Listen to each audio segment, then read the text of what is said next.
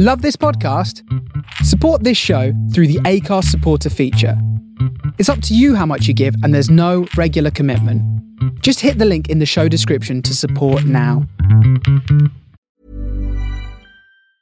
Ryan Reynolds here from Mint Mobile. With the price of just about everything going up during inflation, we thought we'd bring our prices down. So to help us, we brought in a reverse auctioneer, which is apparently a thing. Mint Mobile unlimited premium wireless. Ready to get 30, 30, bit to get 30, bit to get 20, 20, 20, bit to get 20, 20, bit to get 15, 15, 15, 15 just 15 bucks a month. So, Give it a try at mintmobile.com slash switch. $45 upfront for three months plus taxes and fees. Promo rate for new customers for limited time. Unlimited more than 40 gigabytes per month. Slows. Full terms at mintmobile.com.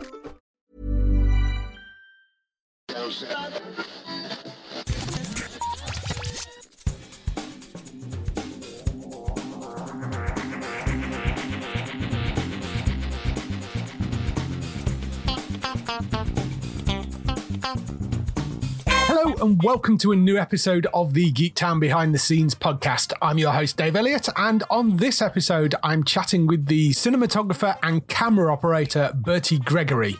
When I spoke to Bertie for the interview, he was a BAFTA nominee for his work on the BBC series Seven Worlds, One Planet. However, as of yesterday, he is now a BAFTA winner for his incredible work on the Nature series along with his team. So, huge congratulations to them. At only 26, Bertie has made a name for himself as one of the youngest and most sought after wildlife filmmakers in the business. Along with Seven Worlds, he's contributed his talent to a variety of wildlife projects, including producing and hosting for the National Geographic online series Wildlife Resurrection Island and Wildlife The Big Freeze, which you can find on YouTube. In the interview, Bertie discusses his route into wildlife photography at such a young age, along with his unique behind the camera perspective on shooting wildlife. We chat about filming spectacle bears in South America, walking with big cats, and also using his vocal talents to attract a rather interesting audience. If you'd like to hear more behind the scenes interviews, don't forget to subscribe to wherever you get your podcast by searching for Geektown Radio. This will also give you our weekly Geektown Radio podcast, which gives you all the latest TV, filming, and gaming news. You can also go to our website at geektown.co.uk for the latest news stories and all the latest UK and US TV premiere dates. Here's the interview with Bertie, and I begin by checking in on how somebody who spends most of his time in the wilderness is coping with lockdown.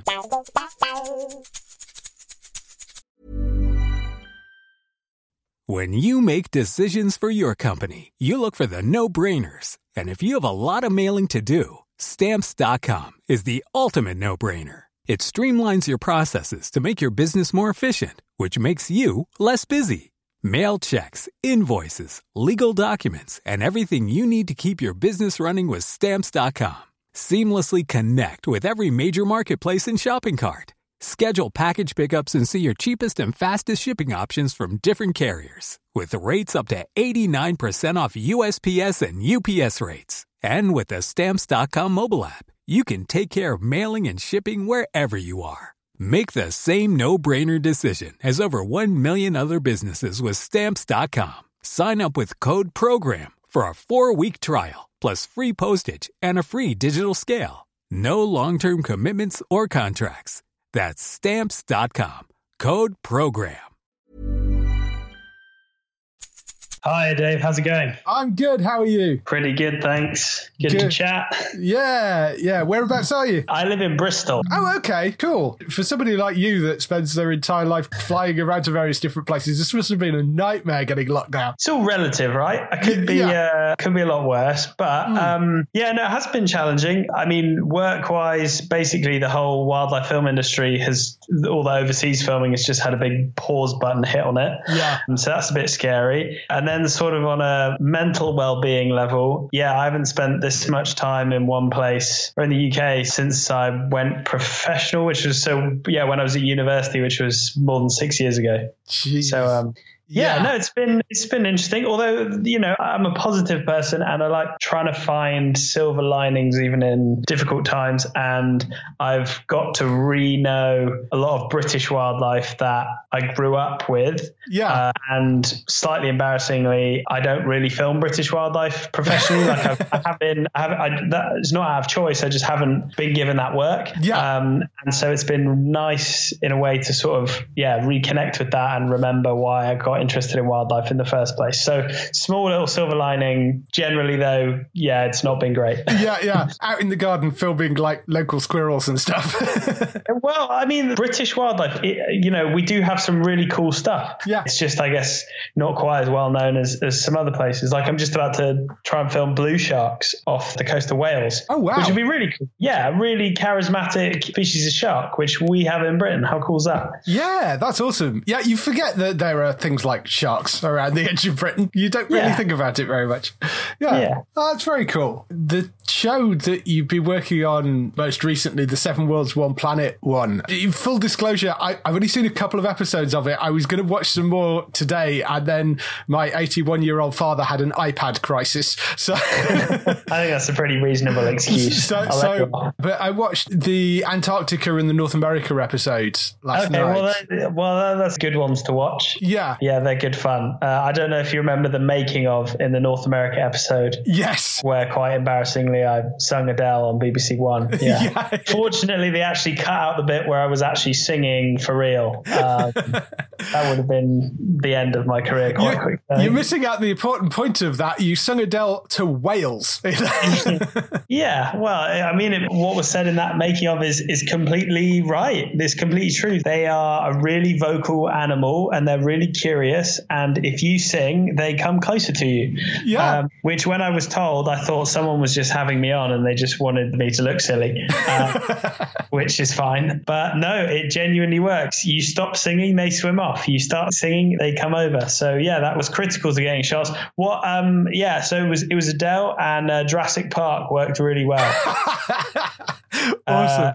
They Uh, The national anthem and Star Wars, they were less keen on. uh, uh, well, you know, I was going to say clearly they have good taste, but you know, uh, you can't knock John Williams. I mean, yeah. But- so before we get into the details of of those episodes, start off with a little bit of background. I mean, you're you're what 26 years old. How did you end up getting into the industry at such a young age and filming on shows with David Attenborough? I mean, Yeah, uh, so I've always been obsessed with wildlife. My family are really into water sports, so I, from a really early age, was always thrown into the sea, um, uh, mainly around on the Cornish coast, uh, and always uh, encouraged to surf and things like that. And I think when you spend that amount of time outside, you sort of gain an appreciation of nature, sort of passively, like by osmosis. Yeah. Um, so I was always, I guess, exposed to wildlife. When I was in my early teens, I grew up near Reading, and I started to really get into the wildlife that was near to me. So there was some farmers' fields down the road from the town that I was in, and I sort of got into sneaking up on roe deer and kingfishers and animals like badgers, and I just Yeah. got completely obsessed with it. And everyone thought I was a complete weirdo, but I didn't really mind because I was having a great time. And when I was about 13 or 14, I realized that if I took pictures of what I saw, I started nicking my dad's camera. He had like a little compact camera. I started to realize that not only was this, if I took pictures of what I was seeing, it was a great way of like channeling my obsession, Yeah. but it was also a good way of explaining where I'd been and, Right. and showing people that thought I was a weirdo, like what I've been up to. And I got a real buzz out of getting other people excited about what I was excited about. So I think that's how it how it started. And I started entering sort of young wildlife photography competitions and won a few of those. And through a long series of events that I won't bore you with, because of one of those competition wins, got to meet a National Geographic photographer called Steve Winter. He's like their big cat specialist. So right. Any National Geographic story that, that you might have seen that had snow leopards or tigers or mountain lions in, he's the guy. And he was looking for a new assistant and I was in the right place at the right time. Yeah. I said the right thing. I'd had the right experience for what he wanted. I was super keen. He offered me a job basically. So I went to Bristol University. I studied zoology and it was in my last year that I met Steve. And he basically said, as soon as you finish, you're hired. So I, I had to leave my graduation early to go home to pack to then start working for him. And the first, uh, yeah, I spent two years working for him, two and a half years. We went all over the place filming uh, leopards and jaguars. So that was uh, it was a crazy sort of Willy Wonka golden ticket moment, Wow. um, and that that was sort of my route into the the industry. That's amazing. Working on Seven Worlds, One Planet, you're cameraman and you're cinematographer for it. I, I mean, on most shows, when I talk to cinematographers, there's like, you know, I do a lot of narrative stuffs and dramas and things, and there's like two cinematographers. There's 51 cinematographers listed on this show. So, I, I mean, I'm assuming that's basically all the camera people, because I, I guess on a situation like that, the people behind the camera kind of double up as the cinematographers in most cases as well. Yeah, yeah, it's the same same person basically. So the reason there's so many is because the shooting ratio that we have is hmm. is huge. So generally we spend about four to six weeks in the field for every three to four minutes of television. Wow. So if you've got a two year filming window and you've got seven episodes, each is an hour long, each has 10 to 12 sequences in it, that's, you know, 10 to 12 times six weeks times seven episodes in two and a half years. A lot of shoots are going on at the same time. Yeah. Um, so yeah, typically there'll be one or two cinematographers per shoot. And yeah, that's sort of how it's broken down. And then we'll have a director, someone from production, because all the cinematographers are freelance. So the, the directors are staff. And yeah, we'll go off and, and try and uh, get the goods. Well, yeah. I mean, in terms of doing that, what sort of plan do you have to go into a shoot? Because, you know, obviously with drama or comedy or something like that, there is a very obvious script to it. And when you're dealing with wildlife,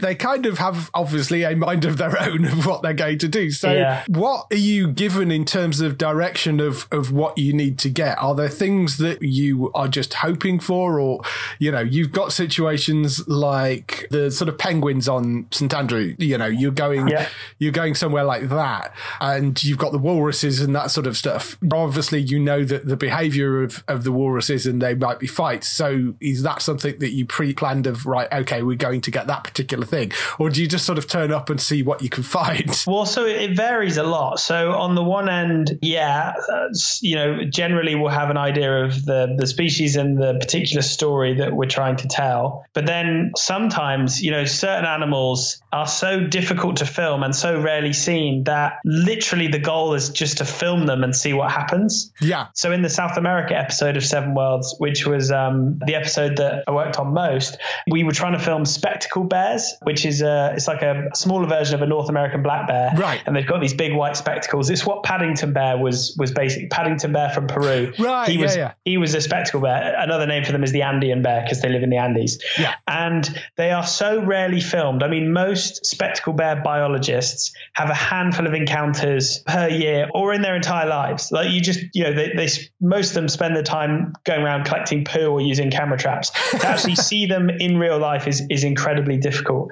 And thanks to the amazing research team on Seven Worlds, in particular Sarah Wally, who was the assistant producer on the, the South America episode, she discovered a location in Ecuador where there was this place where about every 18 months there was a, a tree that produces like a mini avocado and about every 18 months it sort of randomly fruits and it's very unpredictable. It can be after well i say 18 months it can be you know two year gap it can be a one year gap between these fruitings. And when those fruitings happen it brings spectacle bears in from a huge area to this one spot to concentrate and it's actually possible to see them reliably so we basically Sarah got had found out about this location and then got the call that the trees were fruiting and that it was all happening. So literally within the space of about a week, having first heard about it, I was on a plane to Ecuador. it was just before Christmas. We got there and it was unbelievable. I mean, I saw ten bears in one day, which, if you bear in mind how often you normally see them, was was mind boggling. Yeah. Um, and in that case, the shoot started off as literally if you get a spectacle bear in the frame, that's amazing. Yeah. Um, but because we were filming them so much, we started to get to know them and we could film their behavior. So we started to realize that they're, they're really smart. So they'll they'll eat all these little mini avocados that are near to the trunk of the tree. So they climb these big 30 meter trees to eat these fruits and they'll eat them. And once they've eaten ones, all the ones that are easy to reach, they'll start to sort of crawl out on branches that get thinner and thinner. and when it gets to a spot where the branch is going to break, instead of walking out on that branch, they take a couple steps back. They then bite that branch, but not all the way through. So they snap it so it sort of hangs down, and then they pick the whole branch up, the end of the branch, in their teeth, bring it back to the safety of the, the thicker branches near the trunk, and then they start eating it. So they're really aware of like you know the physics of where branches break and and how best to ex- exploit that that food resource. So yeah, we went out there going right. We're just going to try and film, you know, get the bear in frame, and then we started to learn about their social behavior and how they eat, and it was it was fascinating. Yeah, that sounds amazing. And you have another similar sort of thing with the Canadian polar bears and the beluga whales as well in terms of their behavior. I get the impression you were kind of told that they'd been seen doing this beforehand, but you managed Yeah. to get to kind of go and be involved with that. And uh, do you want to just talk a little bit about that? Yeah, so so it was this mad behavior where these polar bears, there was a few males, big male bears, that basically had learned that if they swim out at low tide to some big rocks and they basically just fall asleep on those big rocks, particular rocks in this bay, they then wait for the tide to rise up around the rock that they're sat on. As the tide rises, it brings beluga whales into the shallows near to these rocks. And then they wait on those rocks so that when a beluga whale is close enough to the rock when it's swimming, the bear jumps off the rock and onto that whale. Um, and, and just like the, the, the foresight and planning and, and just athletic ability to be able to pull that off was nuts. And, and yeah, there was several accounts of guides having seen that. And it had been filmed once before, but very distantly and with a, a beluga calf, so a small baby. So we sort of went out there with all the toys. We were filming on a drone with a big gyro stabilized camera so that we could film from a moving boat, but with a stable shot. Yeah. And um and and yeah, we, we got a big male bear jumping on an adult beluga whale. So yeah, you know, unbelievable um, bit of animal behavior. I guess the thing that most blew me away was the like the foresight involved in, in Yeah. pulling that off. You know, literally hours ahead of time, it was laying a trap. Um, It was great to see. And I mean, whilst it was great to see, on the other hand, it's also you're, you're watching a whale die, which you know these whales we'd got to know. I'd been swimming with them to film them underwater, so there was also that emotional element of it as well, which made it all the more powerful. I was going to say, I mean, that must be quite difficult to watch in some ways. I mean, it is nature and it can be quite brutal at times. But as you say, you were there singing Adele to them as well. So, you know, Yeah. it, it's got to be quite difficult to watch. And I mean, in a situation like that, obviously there's no way you can get, even if you wanted to, you couldn't get in between it. Have, have you there- wouldn't want to. You really, yeah, exactly. Yeah. And have there been situations where you've been filming stuff where you sort of could have done something, but you can't because of the fact that that's not what you're there for? You're there to film what happens. Yeah, exactly. We're there to film natural behavior, and I think often it's usually with particularly cute animals Yeah. that people have a problem with that. And my sort of argument against that is, well, nature is a lot more complex than that. Yeah. And if you want to base it solely on cuteness, generally the babies of predators are incredibly cute. So Yeah. if you get in the way of a predation, you might be saving the the prey that time, but but what about the predator's babies? So if you if you Yeah. know if you want to use the cuteness logic, then that argument falls down. Yeah. And yeah, as I said, we're, we're there to film natural behavior. And to be honest,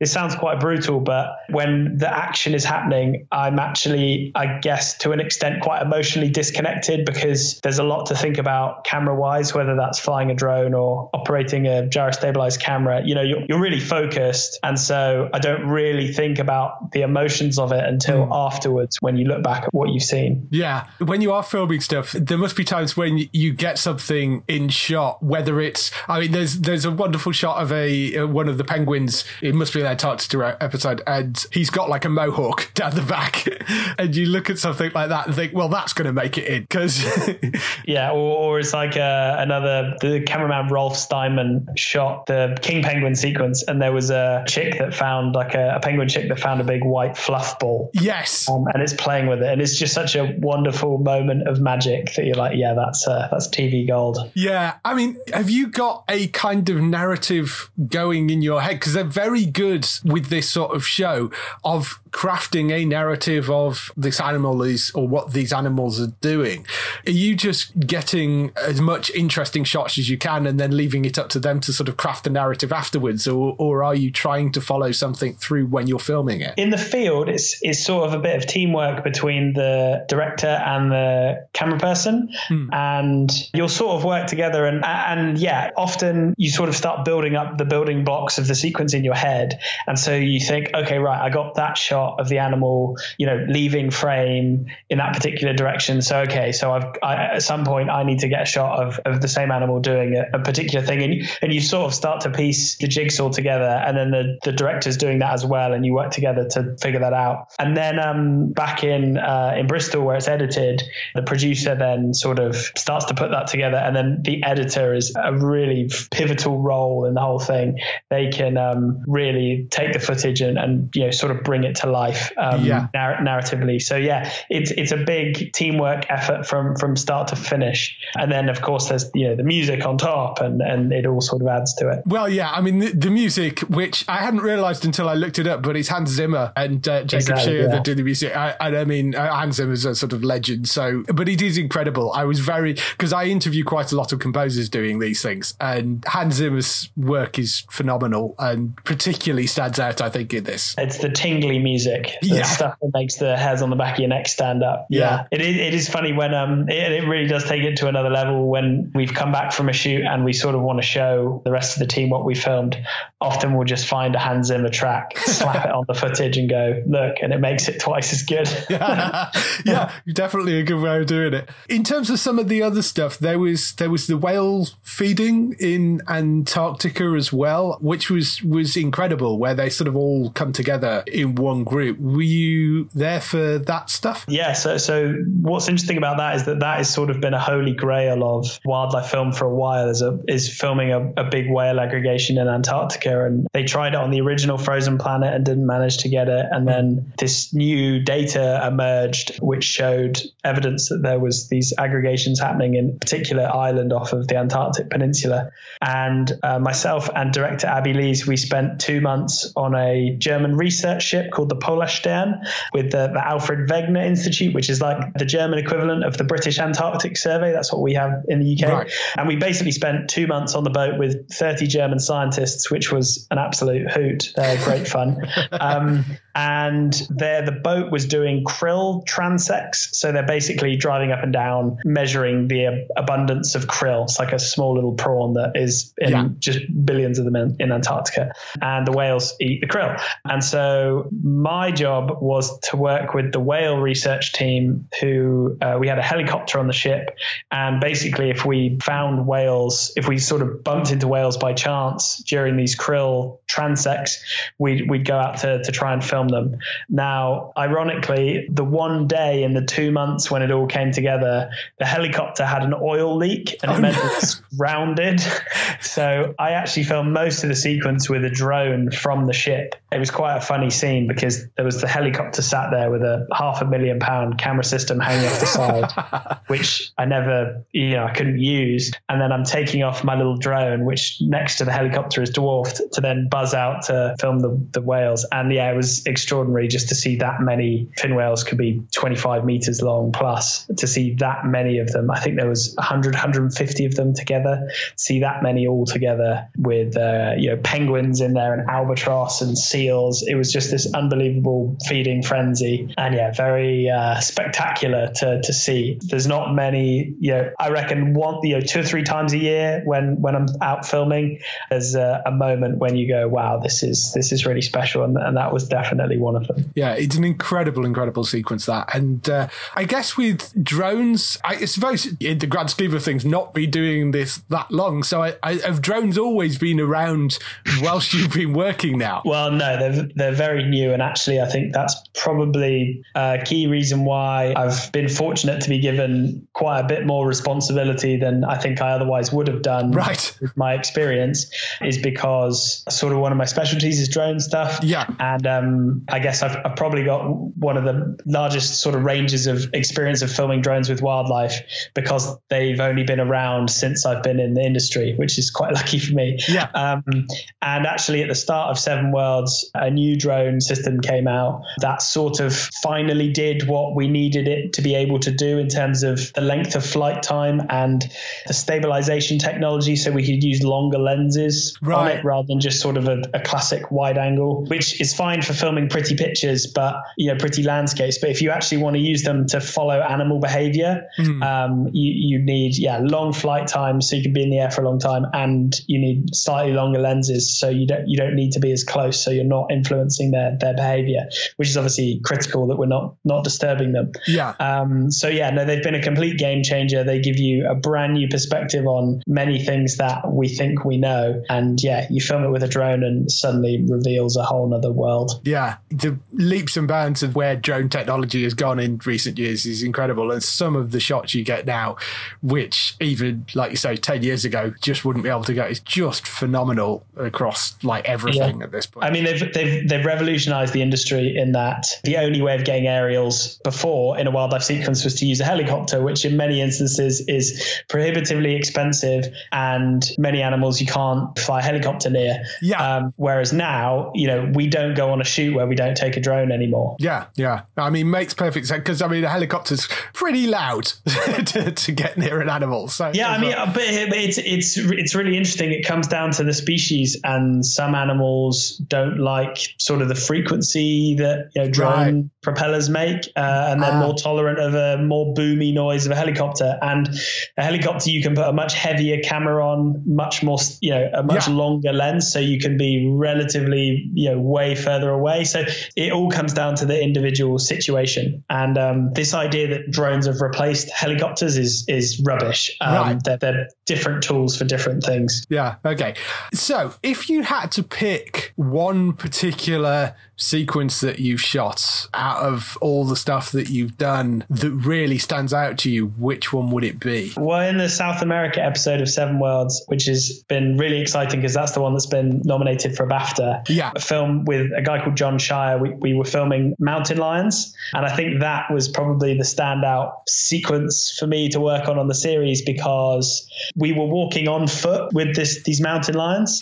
and when else anywhere in the world can you walk on foot with a big cat and the animals chill with you and you're chill that you're not going to get eaten. You know, wow. it's you're not going to walk on foot with a lion in Africa and expect to film it hunting. So yeah, having that opportunity in Torres, it was in Torres del Paine National Park in Patagonia, Chile, and um, that sort of backdrop, incredible mountains with these mountain lions, these pumas that we were walking alongside was was really special. And John and I sort of had a, a two pronged attack attack where he was filming with a sort of the traditional method with a long lens on a tripod, and then I was over the top on a drone. So every situation we had, we sort of had the two angles. So yeah, we're sort of live cutting on the action. Yeah, sounds really incredible. As I say, I, I've not seen all the episodes yet, and I, I will go and watch that one next because I think that sounds awesome. That episode, I could talk to you about like all this stuff all day because I just find it really fascinating. Last couple of questions for you, and they're the same for everybody everybody. The first question is What TV shows are you watching at the moment? I've just started to get into Afterlife, the Ricky Gervais Netflix show. Oh, yes. That's get the tissues ready. It, it, it's, yeah. it's funny, but heartbreaking. Yeah, show. heartbreaking and hilarious. It's, yes. Uh, some of the characters on that are just genius. What else am I watching? On Disney Plus, the, there's a, a, National Geographic show called The World According to Jeff Goldblum. Oh, yes. Is, that's brilliant. Yeah. uh, he's a bizarre dude who's very very funny, and um, it yeah, it sort of looks at things that you think you know and investigates them, like ice cream or trainers. That's been an interesting one to to watch. Yeah, but yeah, definitely definitely watching a lot more television than I normally do because yeah, well, I'm normally yes. in a place where there is no TV. So um, yes, yeah, good to sort of catch up on pop culture to an extent because usually because I'm away for months on end often in a place where you don't get the news either. Yeah. About three years after a, a huge TV show has been out, or, or you know some pivotal world event, someone will reference it, and I'll be like, "What? What's that?" They'll be like, "How did you not hear about that enormous earthquake or that TV program or that thing that happened?" So yeah, I feel like I'm getting more clued up on what's going on in the world. Yeah. Do you know what you're doing next? Are you managing to get back out there and, and film soon? Still sort of on hold, figuring out, making sure that we can get out and make sure we're safe and wherever we're going, the people are safe, which is obviously Yes, of course. I mean, more. although you, you're generally in the middle of nowhere, but I get, I guess the small group of you that together are really tightly packed together quite often. So Yeah, well, as you say, generally we are in the middle of nowhere, so that part of it's very safe. But unfortunately, you got to go through a lot of people to get there. Yeah. Um, so that's that's our challenge. But no, uh, it, it sounds like people are figuring it out, and in the meantime, I'm sort of getting re-getting to know a lot of local British wildlife. So um, yeah, plenty to do. awesome. So last little question: If you had the opportunity to work on any TV show, can be something from the past, something present, or something future, and I guess this is a slightly different question for somebody like you that deals in a specific type of photography. But which show would it be? I'm going to give you a really rubbish answer um, and not really answer your question. Um, I, I guess the thing is that I'm interested in primarily in the wildlife and Yeah. the filming is secondary. Obviously, I'm interested in the technology and the craft and the storytelling, but really it's the wildlife. So if I wasn't filming, I'd, I'd still be watching the animals. So Yes. um, what TV show? Well, it would be a wildlife one I'd work on, yeah. Um, Yeah. So yeah, So sorry, it- that's a rubbish answer. Is, is it well? Okay, let's switch it slightly. Is there an area that you haven't managed to get to yet that you really want to go and film? tons. The list is too long to even begin. um, but uh, I've been lucky enough to film uh, a few times in Antarctica now and uh, itching to, to go back because there's some really interesting, powerful stories to tell there. And just the feeling of being there is, oh, it's addictive. Just the, the scale of the place and the epicness of it and, and all the wildlife just like doesn't really, you know, they're, they're not scared of people. So everything's just Yeah. like right in your face. Um, Yeah. and that's a, that's a pretty unique experience for sure. Which which is fine if it's a penguin, not so good if it's a polar bear. Exactly. Yeah. All right. Well, um, thank you for coming on and chatting with me for a bit. It's been a real pleasure. I look forward to seeing some of your other stuff as well. You've got a couple of National Geographic shows as well, haven't you? Yeah, so uh, I host a, a National Geographic online series called Wildlife, and the last season was called The Big Freeze. It was all about the Canadian Arctic. You mentioned polar bears and getting up close to them. Yeah. Well, we got we got very close to polar bears, sometimes a little too close, which was entertaining. Um, so yeah, that's all on YouTube. If you just search uh, The Big Freeze, you can find it. But in terms of what's next, working on some new projects, but unfortunately they're under Yeah, uh, very boring NDAs. So Yeah. um, I mean, the best way, if if you're interested in sort of keeping up with my stuff and what's coming out next, is to follow me on Instagram, and that's at Bertie Gregory, all one word. Awesome. I shall go and do that. Lovely chatting with you. Have a wonderful rest of your day. I hope you manage to get out and about again fairly soon. Thanks very much. Have a good one. Thanks. Cheers. Bye.